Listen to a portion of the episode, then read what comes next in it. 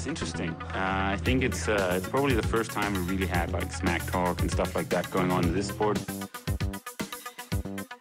He's definitely been more successful here I mean, in, in Hawaii. But I've beaten him up many times, and he knows that when all the people aren't around him patting him on the back and he looks at himself in the mirror at night when there's no one else, he knows I'm the real deal. Some people talk and they never won Ironman in Hawaii, so I could talk. I won twice.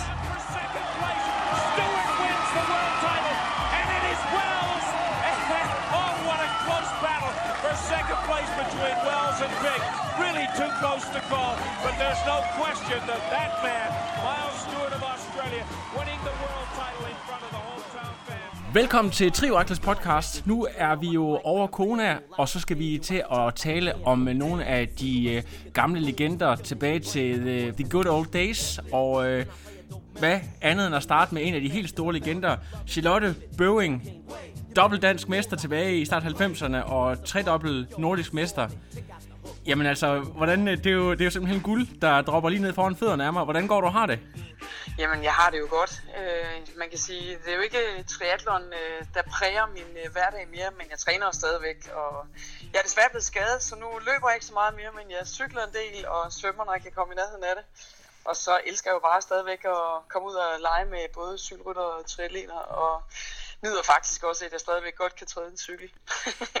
I, I dag er, er du så mest forbundet med, med hende, der var rigtig god til triathlon en gang, eller er det mest dine programmer på tv, du bliver genkendt for på gaden?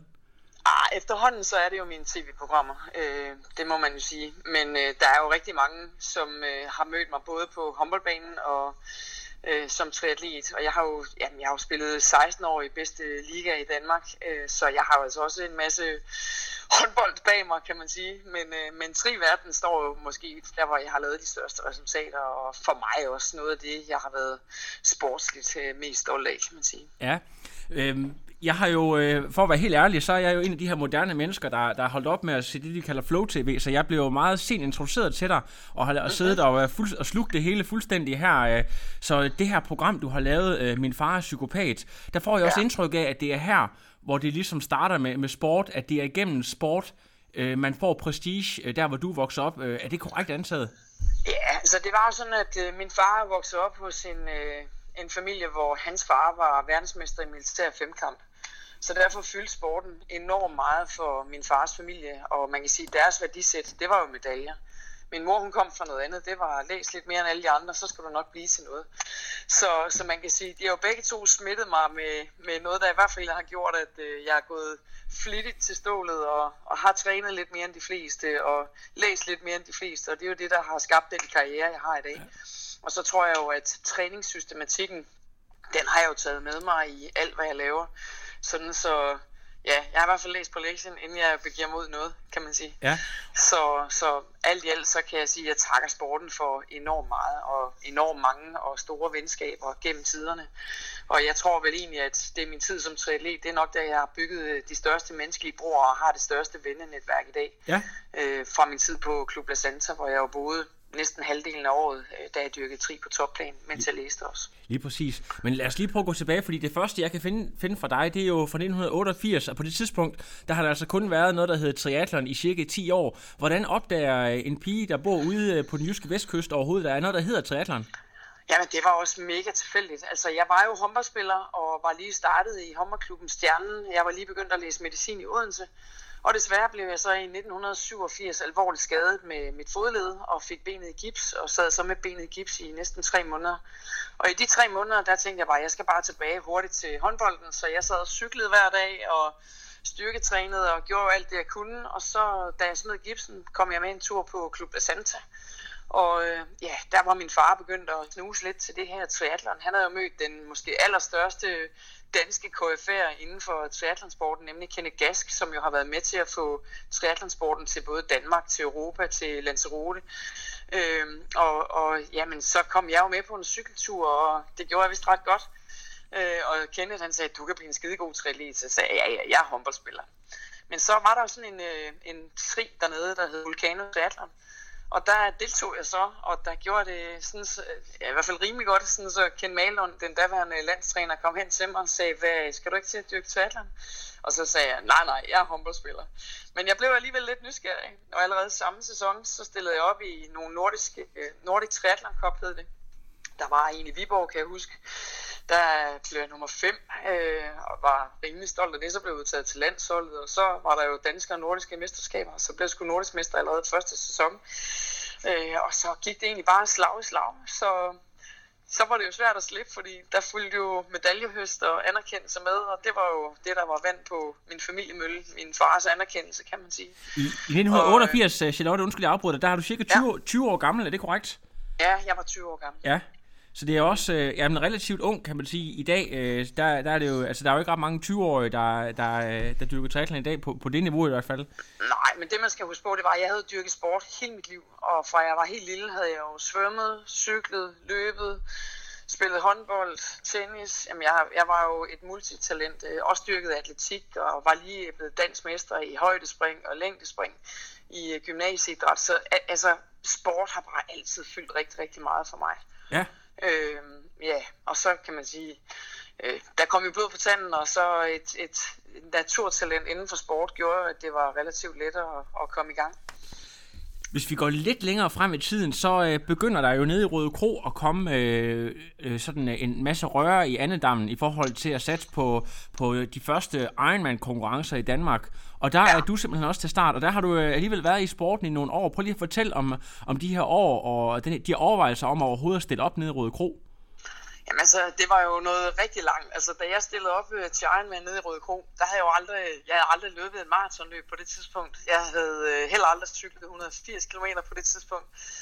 Øh, jeg havde svømmet 3,8 km, jeg havde svømmet 4 km et par gange i et bassin, ikke? Men, men altså, det man jo altid er nervøs for, det er, gud, kan jeg det her?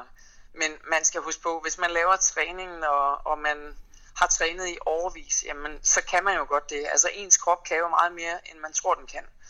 Øh, og så kan man sige, konkurrencen på det tidspunkt, jeg ved ikke, hvad jeg skal sige om den. Der var jo mange, som havde dyrket det i mange år på det tidspunkt. Der var jo en Heidi Nielsen, som jo, ja, hun var jo egentlig mit store idol, og jeg tænkte, jamen, hende kan jeg jo aldrig slå, fordi hun lignede jo sådan en lille tynd pind, og jeg troede, sådan skulle man jo se ud, når man dyrkede triathlon, og jeg blev kaldt i, i triathlon-kredse Boeing 747, for jeg var jo en stor 80 håndboldspiller, ikke? Ja. Men, øh, men øh, jeg slog dem sgu alle sammen, så og endda ret overlegnet. Jeg tror, jeg havde en time ned til nummer to.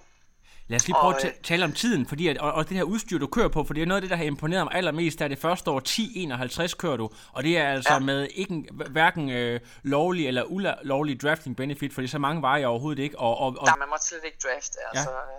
Og der var jo motorcykler overalt på, på runerne, ikke? Så ja. der var ikke noget, der hed drafting. Nej. Der var altså heller ikke noget, der hed øh, våddragter med opdrift. Det var bare sådan nogle helt almindelige, det var nærmest, jeg, jeg kan huske, at jeg svømmede i sådan en surfer, øh, hvad hedder det, våddragt, det var ligesom det, jeg havde, fordi min fars nabo var, eller min forældres nabo var surfhandler, ikke? Øh, eller handlede surfudstyr, så, så det var bare sådan en almindelig, ja, surferdragt, så jeg, jeg var godt bekendt med, at nogle af de andre havde øh, rigtig fine svømmedragter, men, men det havde jeg altså ikke, fordi det rakte økonomien ikke til, da jeg, da jeg øh, læste.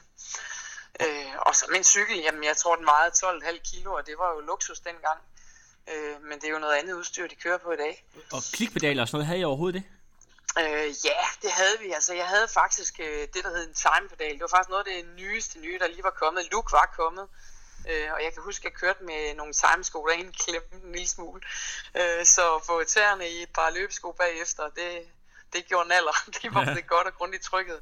Og jeg glemmer aldrig den første Ironman, jeg lavede. Altså, jeg var så forfrossen, og jeg kunne ikke rigtig indtage noget væske, og jeg kastede op på, på vejen flere gange, og jamen, jeg havde det mildst ikke særlig godt, og da jeg kom i mål, der var jeg pænt dehydreret, og jeg blev faktisk tanket op med, med 4 liter væske, da jeg kom i mål. Så, så den tid, den er jeg egentlig rimelig stolt over, under de konditioner, jeg ja. havde det på det tidspunkt. I forhold til uh, nutrition generelt, hvad, der var jo ikke noget, der hed øh, powerbar og så videre dengang. Hvad, hvad, hvad kørte Var det bananer hele vejen? Hvad, hvad kørte man Nej, på? altså det var bananer og cola og ja, og jeg, jeg, det var vist det, tror jeg, jeg kørte på. Og så ellers vand. Øh, der var ikke så meget viden omkring, hvad der var smart at spise dengang. Øh, det var først i årene efter, hvor en Morten Finger gik forrest og, og begyndte at gå rigtig meget op i kost og ernæring, og hvor der begyndte at komme sådan noget energidrik, og altså, ja, det var primitivt dengang, men øh, jeg plejer at sige, man kan heller ikke øh, sammenligne de største badminton-spillere med, med en Peter Gade, eller en, altså, der, der har bare været en verden til forskel, og så skal man jo huske, hvis man sammenligner, hvad man gjorde dengang, jamen, jeg havde et fuldtidsstudie, jeg havde øh, arbejde ved siden af, for at få økonomien til at hænge sammen. I dag ja. der lever de jo øh, fuldblod, så laver ikke andet. Så, så altså, nu har de selvfølgelig også øh, brudt lydmuren inden for de sidste par år. Der er virkelig sket noget med tiderne, men, men bare indtil for, ja, lad os sige, 4-5 år siden, der var der egentlig ikke skubbet ret meget til, til tiderne, hvis du øh, korrigerer for, for udstyr. Ej, det er fuldstændig jeg. korrekt. Jeg lægger mærke til, at vi faktisk øh, også har været klubkammerater, fordi at, øh, du stillede op for os 1900 Var der noget øh, ja, det gør jeg. øh, valget af at vil stille op for dem, når du boede i Odense, forstår jeg? Ja, jeg boede i Odense på det tidspunkt, og, og jeg tror, at det, der egentlig gjorde, at jeg stillede op for hos 1900, det var, at jeg havde mødt øh, et par landsholdskammerater. Øh, John Albin, kan jeg huske, og så øh, Legende. en kæreste, jeg havde, Ebbe Hart, som var en i skiløber. Øh, og de sagde, at du skal da stille op for hos 1900, og, og vi kunne faktisk stille et hold op. Øh, det vil sige, at vi kunne blive hold Danmarks mestre, hvis jeg stillede op for dem. Og så tænkte jeg, hvorfor ikke nappe en dobbelttitel, og det gjorde vi så. Så, så der var sådan lidt øh, hold i det. Tidligere havde jeg stillet op for Røde Kro. Øh, ja, og det var nok egentlig allermest fordi Ben Nielsen, som var en af, jeg tror han var den første formand i Dansk Triathlon Forbund, ikke? han lukkede mig derned. Men, øh, men jeg var fint tilfreds med Aarhus 1900. Der var lidt, øh, der var lidt økonomi til, økonomibidrag til en fattig medicinstuderende. Det var sådan, det var. Ja. Fantastisk. Ja. Det er jo, altså, anekdoterne, de vælter jo frem her. Jeg kan, jeg kan ja. tydeligt mærke det. Ja. Så, så sker der jo noget her efter 91, fordi så forstår jeg faktisk, at du, øh, du skal køre den aller, aller første udgave af Lanzarote Ironman, og øh, at du er sponsoreret af Club La Santa. Prøv lige at fortælle ja. om, om alle de her ting. Jamen altså, jeg boede jo på Club La Santa øh, i vinterhalvåret. Øh, det vil sige, at jeg spillede håndbold ind til omkring 1. januar, og så rykkede jeg til Lanzarote og var der fra cirka 1. januar, så indtil sommersæsonen skulle gå i gang. Simpelthen for at danne mig, eller give mig selv så gode betingelser for at gå træne. Og øh, jamen, jeg trænede så dernede hele den vinter, og var jo rigtig, rigtig stærkt kørende på cykel, altså øh, dengang, ikke? Det var jo min force, det var cyklingen øh, der trådte jeg lidt tungere gear, end øh, man ser cykelrytterne gør i dag. Jeg tror, jeg var sådan den kvindelige udgave af en Jan Ulrik, sådan de seje tråd. Øh, der er så også sket lidt med det siden. Nu er det lidt mere... Øh, lidt hurtigere omdrejning og lidt færre watt, men jeg trådte virkelig mange watt og, og var virkelig råstærk. Og øh, Klub Lasanza bakkede mig jo op øh, som, som en ansat. Altså de gav mig løn og betalte for mine flybilletter, så jeg kunne komme hjem og passe min eksamen. Og jeg kan bare sige, at jeg havde jo et ubekymret liv. Altså min eneste bekymring var egentlig at vinde penge nok til, til den næste konkurrence, så jeg kunne leve et halvt år mere. Øh, det var jo de vilkår, jeg havde. Øh, der var virkelig ikke mange penge dengang. Så var det, var det noget med, at øh, jeg kunne forstå, at hele sådan øh, verdens, hvis ikke verdens, så i hvert fald den europæiske elite, de holdt til nede på Club La Santa. Hvad var det for ja. et miljø, I rendte rundt i dernede, og hvem var det, du lå og trænede med? Jamen altså, jeg lå jo og trænede med jamen, hele den europæiske elite faktisk. Det var jo, øh, hvad fanden hed hun, øh, Sarah, øh, Sarah et eller andet fra England. Sarah Springman hed hun. Hun var rigtig meget dernede. Hello, my name is Sarah Springman. Hun havde jo simpelthen en stemme som en havnearbejder, og ja, der gik jo også rygter om, at de tog ja, ulovlige stoffer, og jeg kan bare sige, det var heldigvis aldrig nødvendigt for at gøre mig i den danske liga. Nej. øh, der var langt ned til nummer to, ikke? Men, men, men altså, hvorom alting er, så var det et fint miljø. Altså, Klub Center havde jo alle de betingelser, der skulle til for at kunne træne optimalt. Der var fitnesscenter, der var lagunen, hvor man kunne ligge og svømmetræne året rundt. Øh, der var olympiske svømmebassiner, der var ja, cykelruter, der var måske nogle af de hårdeste i verden, kan man sige. Øh, langt hårdere end det, man møder på Hawaii. Så, så det var jo et virkelig godt miljø at blive stærk i, og også et miljø, hvor når der er så mange gode atleter samlet på et sted, jamen så pacer man jo hinanden, og man har jo hele tiden et, et forbillede i, ej, det der, det skal jeg bare følge med til. Så jeg flyttede mig jo rigtig, rigtig meget på det tidspunkt altså den første udgave af Lanzarote Ironman, øhm, ja. var, det, var det også en uh, Hawaii uh, qualifier på det tidspunkt? Ja, det var det, og jeg ja. kvalificerede mig også i min aldersgruppe. Jeg vandt min aldersgruppe og kvalificerede mig, men jeg kom faktisk aldrig til Hawaii. Uh, der skete uh, lidt privat uh, på den konto, da jeg lavede Lanzarote Ironman. Et par dage inden, der var min daværende kæreste meget utro, og jeg var dybt ulykkelig, og jeg sov ikke i de der to nætter op til Lanzarote Ironman. Jeg tror, jeg fik to og en halv time søvn øh, om natten der, øh, inden jeg lavede Lanzarote Ironman. Ikke at det skal være nogen undskyldning, men, men jeg var virkelig dybt ulykkelig, og jeg blev ikke engang til præmieoverrækkelsen. Jeg tog det første fly hjem efter konkurrencen, og jeg kunne slet ikke, øh, jeg kunne ikke rigtig komme mig. Øh, jeg lavede dansk mesterskab og, og vandt også DM øh, efterfølgende i august, men, men var simpelthen så slukket og ja, humørforladt og, og meldte sig fra til Hawaii. Og så vendte jeg egentlig tilbage til håndboldbanen, og det blev faktisk mit øh, sidste store triathlon-mesterskab. Det blev faktisk øh, DM-guld i 92. Ja. Ja. Lad os lige prøve at... Øh, det, det er jo meget dramatisk det her, men lad os lige prøve at gå tilbage til selve konkurrencen, fordi der viser du også, at du er, du er sat med, øh, med 10 minutter på svømningen, men allerede kan jeg læse mig ved at, at surfe lidt rundt på nogle af de, de gamle ja, sider. efter omkring 100 km, der overhaler de to førende amerikanere. Ja, det er jo helt vildt. Og huske på, øh, hende der faktisk vandt konkurrencen dernede, hun blev toer på, øh, hvad hedder det, Hawaii Ironman efterfølgende, ikke? Ja. Og dem sætter jeg jo på cyklen, men så fik jeg igen lidt dårlig mave og ja, rendte lidt på, på toilet. Og så tror jeg, det var ved kilometer hmm, ja, 20, der kom den første amerikaner så og hentede mig. Og så relativt kort før mål kom nummer to amerikaner og hentede mig, der var jeg helt færdig. Altså mega dehydreret igen, og ja, jeg havde ikke rigtig kunne spise og drikke øh, nok, kan man sige. Jeg havde egentlig kun drukket ren vand, og det, det var sgu lige lidt nok til en Ironman. Men på det her tidspunkt, øh, hvis man bliver nummer tre i sådan et stævne, der, der er så meget øh, hype omkring, er det noget, der sådan giver genlyd i det danske triathlon-miljø? Ja, det gjorde det jo, og jeg ja. slog jo også øh, Anders von Zwieten, altså den øh, europamesteren, hende, hende kørte jeg jo fuldstændig, hun stod jo stille, da jeg kørte forbi hende på cyklen, altså hun var fuldstændig demoraliseret, og jo, det gav jo en masse, og jeg blev også inviteret til til Kina, hvor jeg jo så var nede og lave en triathlon-konkurrence, fordi jeg netop havde lavet de resultater, jeg havde. Og jo, der var der rigtig meget øh, ja, hvad hedder sådan noget, opmærksomhed. Ja. Øh, det var der. Mm. Men øh, du, du fortæller jo, at der sker de her ting i dit privatliv og så videre, og, og du, mm. siger, at det faktisk er, er, er starten til, til enden på, på triathlon på elite-niveau. Får du aldrig lyst til ja. at vende tilbage som, øh, som, øh, altså, som amatør? jeg gik og legede med tanken, ja. men nu var der ikke noget DM i, i 93, fordi der var der ikke nogen, der kunne blive enige om, hvem der skulle afholde det, så jeg kunne gå og kalde mig regerende dansk mester et år mere, kan man sige. Ja. Men, øh, men altså, da det så var ligesom kørt af og det, det næste øh, DM kom, jamen, ja, der var jeg bare tilbage på håndboldbanen, og det var jo den sport, jeg elskede, og med de holdkammerater, jeg elskede, og der kan man sige, triathlonsporten, der er du lonely rider, du er ude for dig selv, øh, og der må jeg sige, der har jeg altid haft et stort dilemma med, holdsporten kontra det der lonely rider.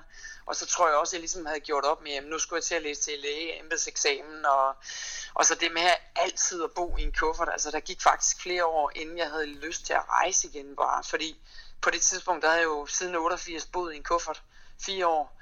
Øh, så, så jeg tror faktisk, det var det liv, jeg gjorde mest op med. Det var ikke så meget at vende tilbage til sporten, men det var måske mere det her at leve i en kuffert, og med de afsavn, det gør i forhold til familie, venner, øh, studier, studiekammerater, øh, have et almindeligt øh, liv, det trængte jeg bare til på det tidspunkt. Ja. Så, ja. så var det egentlig det. Mm. Jeg kunne godt tænke mig lige at høre, når man øh, var rigtig god på det her tidspunkt, hvem var så det store inter- internationale forbillede som, som kvinde? For mange var det sikkert Mark Allen, hvis man var, hvis man var herre, men, men som ja. kvindelig udøver, hvem altså, var det så? Ja, men altså, det var jo... Øh, jeg skal jo... Hvem fanden har det næsten været? Altså, det har vel været en Sarah Springman, og så var der en englænder mere, der var rigtig, rigtig stærk. Nu kan jeg sgu ikke engang huske, hvad hun hedder. Lyshåret. Øh, hvad har hun heddet? Øh, jeg var faktisk i Kina med hende. Øh, Ja, det kommer lige om lidt. Ja, øh, men øh, sådan men som altså, uh, Paula Libby Fraser og de her amerikanske... Ja, Paula var jo sindssygt stærk. Altså, ja. Hun var jo ikke til at komme i nærheden af. Altså, hun var jo virkelig, virkelig stærk. Men hun kom jo egentlig først der, da jeg begynder at at slutte min karriere. Det er der, hun ligesom begynder at vokse og blive stærkere og stærkere. Jeg tror, hun vandt uh, Hawaii, jeg ved ikke, hvor mange år i træk. Oh, ja, otte gange eller sådan Ja. Hun var jo urørlig, ikke? Altså. Ja. Så og Dave Scott har vel også været en af de store KF'er inden da, ikke? Ja. Altså, men, øh, men i forhold til vidensdeling og sådan noget, for der var jo ikke internet på den måde, det var jo magasiner og den slags, og, og hvem, øh, hvem, yeah. hvem hentede du øh, træning fra, og, og hvis du kigger på Jamen, din træning som læge i dag? Jamen altså, nu sidder jeg som læge i dag, men dengang der vidste man ikke ret meget. Man, anede ikke ret meget om træningsfysiologi. Vi var jo nogle af de første, som blev testet i Team Danmark Testcenteret i Odense, København. Øh, og, og altså, hvor man i virkeligheden ikke vidste ret meget. Vidste, vidste ikke ret meget omkring kosten, og jeg troede jo, at så skal man være vegetar, for så er det rigtig smart, ikke? Men lynhurtigt, så havde jeg jo jernmangel, anemi, altså for lav blodprocent og for lav B12, og Øh, og, og det fungerede jo slet ikke. Altså, så, så jeg var jo nødt til at lære at sætte mig lidt ind i, i kosten. Altså, jeg troede jo, så kunne man bare spise spaghetti og, og pasta uden kød, og ej, altså, det duede jo slet ikke, og fik jo ikke de grøntsager, vitaminer og mineraler. Så med den viden, jeg har i dag, så er der sikker på, så kunne man nok godt have optimeret en halv eller en hel time på de tider der, ja. for satan der. Men ja. et, øh, et, sådan, var du sådan en typen, der tog ud og kørte øh, 200 km og, og, og så løb to timer bagefter? Hvordan, hvordan det var sådan en typisk? På. Ja. Det kunne jeg sagtens på, ja. Så øh, altså, jeg trænede rigtig meget mængde. Altså det her, hvor man træner intervaltræning, det var jo kun lige startet, da jeg næsten sluttede, kan man sige. Så det var jo mængdernes træning, og ja, det var, det var en anden form for, for træning. Altså man anede sgu ikke helt så meget om det dengang. Det var i hvert fald de få, der gjorde det. Og så måske sådan, hvad, en 40 timer om ugen eller et eller andet? Det trænede jeg i hvert fald. Altså 30-40 timer, det trænede jeg i hvert fald. Ja. Det gjorde jeg. Ej, det, det var sådan noget, det var 3-4 timer hver dag. Ej, det er helt fantastisk. Jeg, jeg skal lige høre, du, du, du nævnte lige i starten af interviewet her lidt om dit forhold i dag. Jeg ved, at du også, øh, kan det passe, at du også laver en lille smule træning for blandt andet Dennis Knudsen og så videre? Altså, jeg har jo hjulpet Dennis rigtig meget. Altså, Dennis har været min allerbedste kammerat i mange år. Da vi mødtes igen efter at ikke have set hinanden i rigtig mange år, det var tilbage i 11. Der var vi ude at cykle lidt, og han sagde, ej, hvordan holder du dig så trimmet? Så mødtes vi igen i 12 på en træningslejr. Så lavede vi håndslag i 12 på, at øh, vi skulle lave Ironman sammen. Og øh, det var jo så øh, udset til at skulle være Lanzarote Ironman i, i 2013. Desværre blev jeg så indlagt og havde tarmslyng første gang øh, på det tidspunkt, så jeg var jo nødt til at melde fra. Øh, så, og det er jo noget, der har præget mig siden. Øh, jeg troede så igen i 14, at jeg skulle lave Ironman, men øh, så blev jeg igen indlagt med tarmslyng. Og nu har jeg jo fået forklaring på, hvorfor jeg havde tarmslyng de her gange. Øh, det har jeg jo simpelthen haft, fordi jeg havde en krafttumor i min tyndtarm, men som ikke nogen af lægerne havde ja, kigget godt nok og grundigt nok efter på scanningbillederne. Og, og ja, desværre så kan jeg jo, har jeg jo fået at vide i dag, at, at min tumor faktisk allerede var synlig på scanningerne for den gang. Ja. Men øh, der var en røntgenlæge, der så i timen. Så det har jo så selvfølgelig præget mit, mit senere liv her. Øh, er det noget med, at du skal ind og opereres her om 14 dage, eller hvordan er det?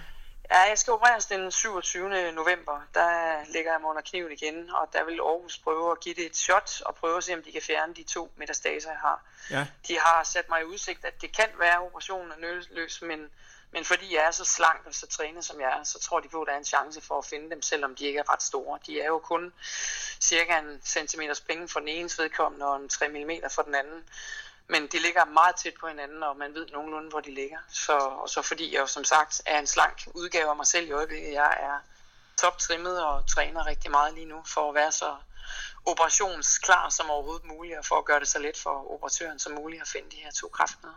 Ikke at der, er nogen, der skal være nogen sammenligning øh, overhovedet med Lance Armstrong, men hvis man har læst hans bog, så skriver han jo netop også, at han bruger, i og med at han skal ind i den her kraftbehandling, bruger han sin sport utrolig aktivt og går, går til det, ja. som hvis det var til en konkurrence. det er du nødt til. Altså, det ja. er du nødt til, og jeg vil sige, det er jo en ekstrem sport at være syg i det danske sundhedsvæsen, og jeg kan sige, havde jeg ikke haft min enorme fysik, så havde jeg været død allerede i Esbjerg, da jeg blev opereret for min krafttumor øh, fordi de simpelthen ikke havde styr på væske, væskeregnskabet, og de havde ikke styr på, hvad det var, de var inde og fjerne, nemlig en neuroendokrin tumor, sådan en hormonproducerende tumor.